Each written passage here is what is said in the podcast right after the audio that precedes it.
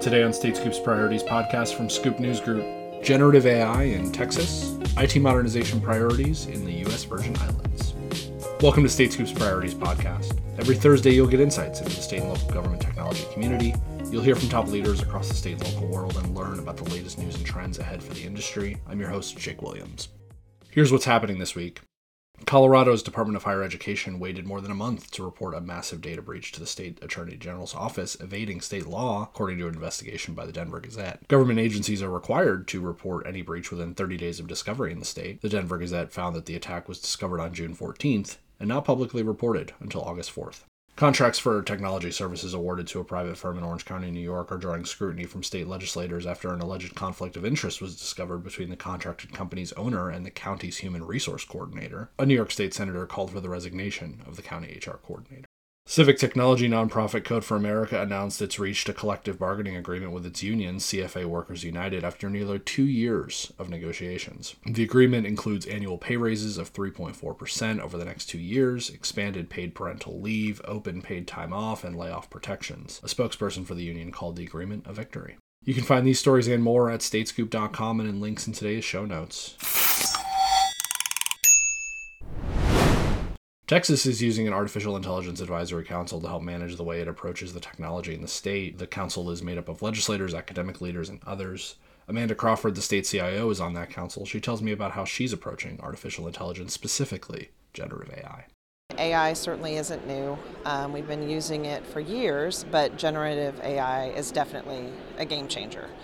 Um, and like with so many things in government, uh, I think we have to be really careful and responsible um, just because of the unique position we have. We aren't like the private sector, uh, and you know our, our constituents have to do business with us. So therefore, we have a higher obligation to make sure we're deploying new technologies carefully, responsibly, transparently.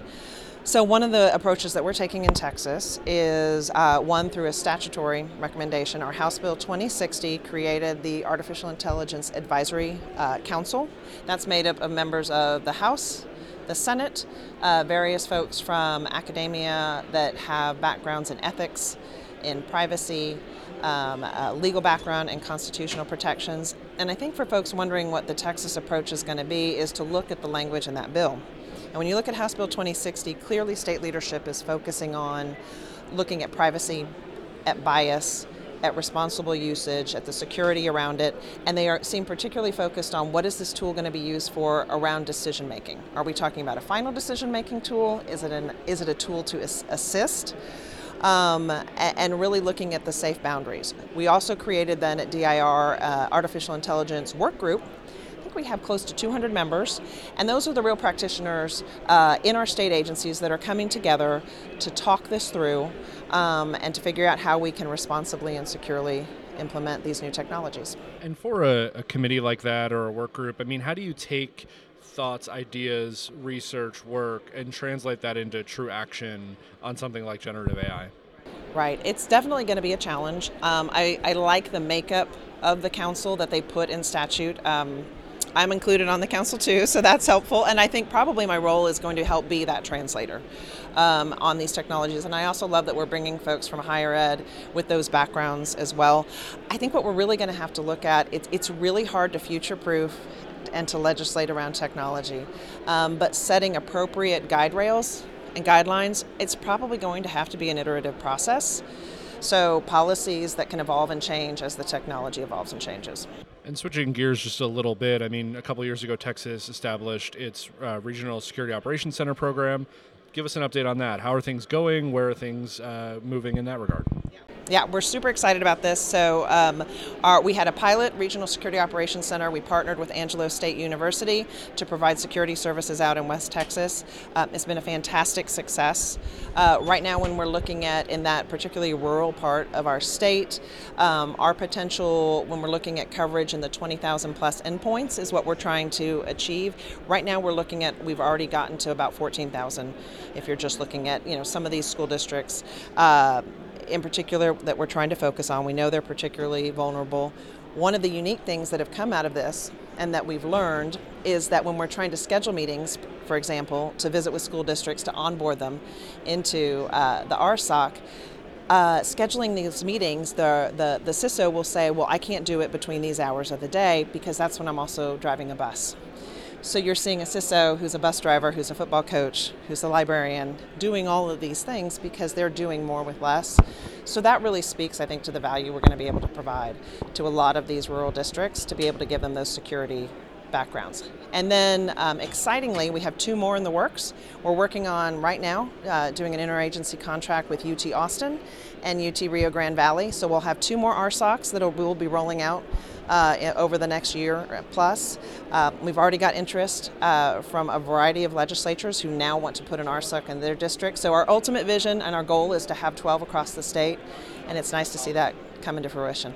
Another area where you've had a lot of progress over the last couple of years is Texas by Texas, uh, the digital services, you know, uh, method of delivery for for Texas residents. What's the latest on Texas by Texas? So, with Texas by Texas, just reached another milestone. So, we just have reached six million accounts created. Um, and that's in under two years from the official launch. With that six million, that's about 26% of the age eligible Texans that could use these services. So we're really be, uh, getting out there, uh, focusing on that market. We've got, of course, our core uh, uh, services that we've had with you know driver's license renewals, motor vehicle uh, registrations, uh, an occupational license. We're now working with Parks and Wildlife to add uh, boating registrations, and we're going to add another element to the driver's license to help young drivers. When young drivers are getting their certifications from third parties, and they're going to be onboarded into the app as well, make it a little bit easier for those third parties that help train up the, the new drivers in Texas. So more and more services are coming on board. And then, lastly, one of the things that uh, has started to be prioritized across states, not just here at NASCIO, but, but kind of across the board, is thinking differently about accessibility and how it factors into the technology that government is developing. What's Texas doing when it comes to accessibility? I know Texas was an early leader uh, in a lot of ways. So, so where are we at in 2023? So we're continuing to evangelize in the in the world of accessibility. The statewide accessibility coordinator is at our agency at DIR, and she's constantly getting out there uh, to speak to both uh, the public or public sector as well as the the partners that we work with. But I guess that's really one of the things that I'd, I would love for the provider community to focus on, because I can't tell you how many times we're getting products where accessibility hasn't even been considered. You know, I joke that they don't even know how to spell accessibility, let alone how to incorporate it into their products. And I think the message is it's important.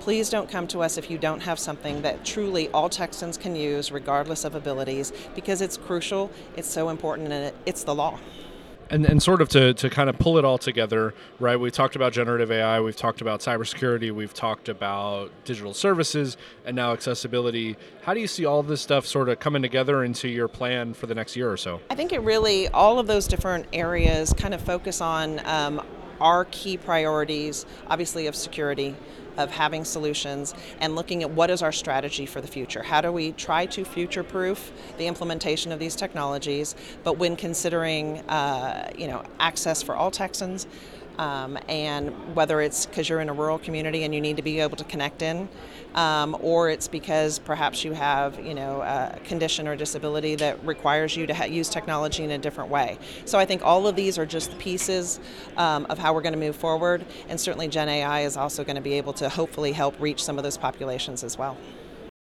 Amanda Crawford, CIO for the state of Texas. You can read more about her and artificial intelligence at statescoop.com and in links in today's show notes. The U.S. Virgin Islands is focusing on digital transformation. The U.S. territory is following a strategic plan to approach its modernization efforts. Jonathan Tucker is the Deputy Director of the territory's Bureau of Information Technology. He tells me about the plan and his approach to digital transformation. For us at the USVI, we are focused on a digital transformation initiative. Um, you know, we have a strategic plan, and you know the crawl, walk, run phase of you know, uh, digital transformation is what we've embarked on. And with our CIO, uh, Rupert Ross, we've, we've achieved a lot in a short amount of time. Um, but we recognize that we still have a ways to go um, in terms of achieving all of our goals. Uh, the good news for us is our leadership, our governor, from our governor to our legislature, they're all on board um, in the U.S. Virgin Islands we are a federated um, environment where we have uh, separated agencies. Um, by statute, my agency, the Bureau of Information Technology, is responsible for the executive branch agencies. And historically, many of them have basically done their own thing. So, right now, in our digital transformation, our governor has given us our marching orders saying he wants to be the digital transformation governor. And we, we, we heard the call and we're doing the work uh, to make sure that he achieves that goal. This is his second term. And he said to us, look, you got one more year. So, you know, we're pushing hard to make sure that we, um, you know, give him and give the citizens of the U.S. Virgin Islands uh, what we all want in terms of having online portals where they can get citizen services, etc. So we're enthused by the energy. Um, we are looking forward to, you know, finish, finishing the job. And coming to NASCIO kind of gives us opportunity to interact with other states and learn what they're doing. Uh, for example, for us, the the cybersecurity grant program that was a big deal for us, and we had the opportunity to work with a state like New Hampshire, and basically use their template of their uh, uh, application for our own. We adapted it, and they were very generous in allowing us to do that. Um, so you know that all came out of NASCIO, and because of that, you know we're that much farther along. So we're encouraged. We're excited about it, and um, you know looking forward to what comes next. And so let's talk about that digital transformation piece for a second, and then we'll go into the cyber grant piece. Uh, you know, beyond just portals and websites, what does what does digital transformation mean in terms of kind of the nitty gritty when it comes to the, the Virgin Islands? For us, it means from paper to portal, basically. Um, anything that you did back in the day with the pencil and stubby, you know, paper, put it on a portal, put it on your phone. Uh, our governor says a lot that he wants citizens to be able to pick up their phone and acquire any service um, that they can get from the government. And that's what we've done. We've partnered with an entity like ServiceNow uh, to deliver on some of those uh, promises. We've also looked at other states like Tennessee and others in terms of what they've done with their ServiceNow implementation, and we're basically, you know, following um, and rinsing and repeating. When we have a success, we rinse and repeat, and just do it again for another initiative. So it is it is there's a lot of energy in the US Virgin Islands right now even though we we are way behind in terms of where other states and jurisdictions are we're beginning to catch up. It's a marathon not a sprint and we're in it for the long haul. And what does that what does that roadmap that journey look like to getting you all where you want to be when it comes to digital services? Uh, for us it started with one we needed to get our strategic plan done and we needed to get our house in order in terms of our structure and our governance strategies and structure that we put in place. Um, governance in terms of IT was a new concept for us in the Virgin Islands, but we've adopted it, and a lot of that came out of uh, our interaction at NASCIO. For example, we just hired a BRM, uh, Business Relationship Manager. That is an, something that was suggested or recommended from NASCIO. Um, and so things like that, bit by bit, brick by brick, we we adapt and grow and propel us forward. Um, so it's an exciting time to be in the Virgin Islands. And so you talked about the cyber grant program, obviously, uh, you know, continuing to be a top priority for, for pretty much everyone in, in our community. Um, tell me a little bit about what that partnership with New Hampshire looked like and, and sort of how you worked with them, how you got what you needed, and, and then tailored it for the U.S. Virgin Islands. All right, so CISA and FEMA, they have a biweekly conference call. And um, I think a couple months back, uh, when we started the process, I think it was early this year when we started the process, New Hampshire and some other states were on the call, CISA, FEMA representatives as well. And during the call, uh, the representatives from New Hampshire basically said, you know, we have a plan, it's been approved by CISA, and you're welcome to adopt the plan, take the plan, we'll send you a copy of the plan. And that's exactly what they did. We asked, and they sent us the copy of their plan. And we have uh, uh, team members in our shop who took the plan and we adapted it for the U.S. Virgin Islands. And because of that, we submitted it to CISA and FEMA our plan was approved in short amount of time. Initially, before we had that interaction with uh, New Hampshire, we were thinking about spending the first tranche of money to pay someone to help us develop the plan. We didn't have to do that after interacting with New Hampshire. So we ended up saving ourselves some money that, you know, we could apply to other things. So the territories we got about 500k for the first year and I think it was like 100 and uh, 1.5k um, for development, etc. So we ended up having we could we could bank that money and apply it to something else in terms of the actual implementation side uh, post uh, providing the plan. So it was a benefit to us, and um, you know I, I was encouraged to actually see some of the New Hampshire delegation here. You know, thank them for allowing us the use of their plan, and so you know that's that's the benefit of coming to NASCIO: interactions, relationships, partnerships. Um, so we're, we're, we're better off today. And then to sort of wrap it up, we've talked about digital services and digital transformation. We've talked a little bit about cybersecurity. Uh, how do these things come together, along with the other things that you have in flight, to sort of chart the course for that next year, as you as you talk about with your governor? When you're building something, you're only as strong as your foundation. So you have to answer the question of what are the things that you put in your foundation? Governance, cybersecurity, plans, strategy.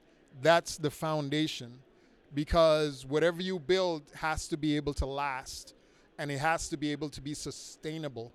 And the sustainability comes from how strong you are in terms of your cybersecurity hygiene, how have you educated your population in terms of the users of your services, etc. So you're only as strong as your weakest link.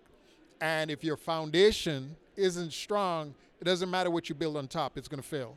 So for us, we look at cybersecurity as that base foundation layer, um, and we're doing whatever we have to do to make sure it's solid and strong.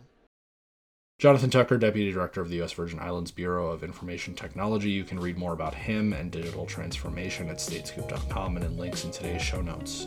You can subscribe to the Priorities Podcast at prioritiespodcast.com and wherever you get your podcasts. While you're there, be sure to leave a review or rating on the podcast page. They make it more likely that more people will find the show. This podcast is a production of Scoop News Group in Washington, D.C. Adam Butler and Carlin Fisher all put it together, and the entire Scoop News Group team contributes. Until next week, I'm Jake Williams. Thanks for listening.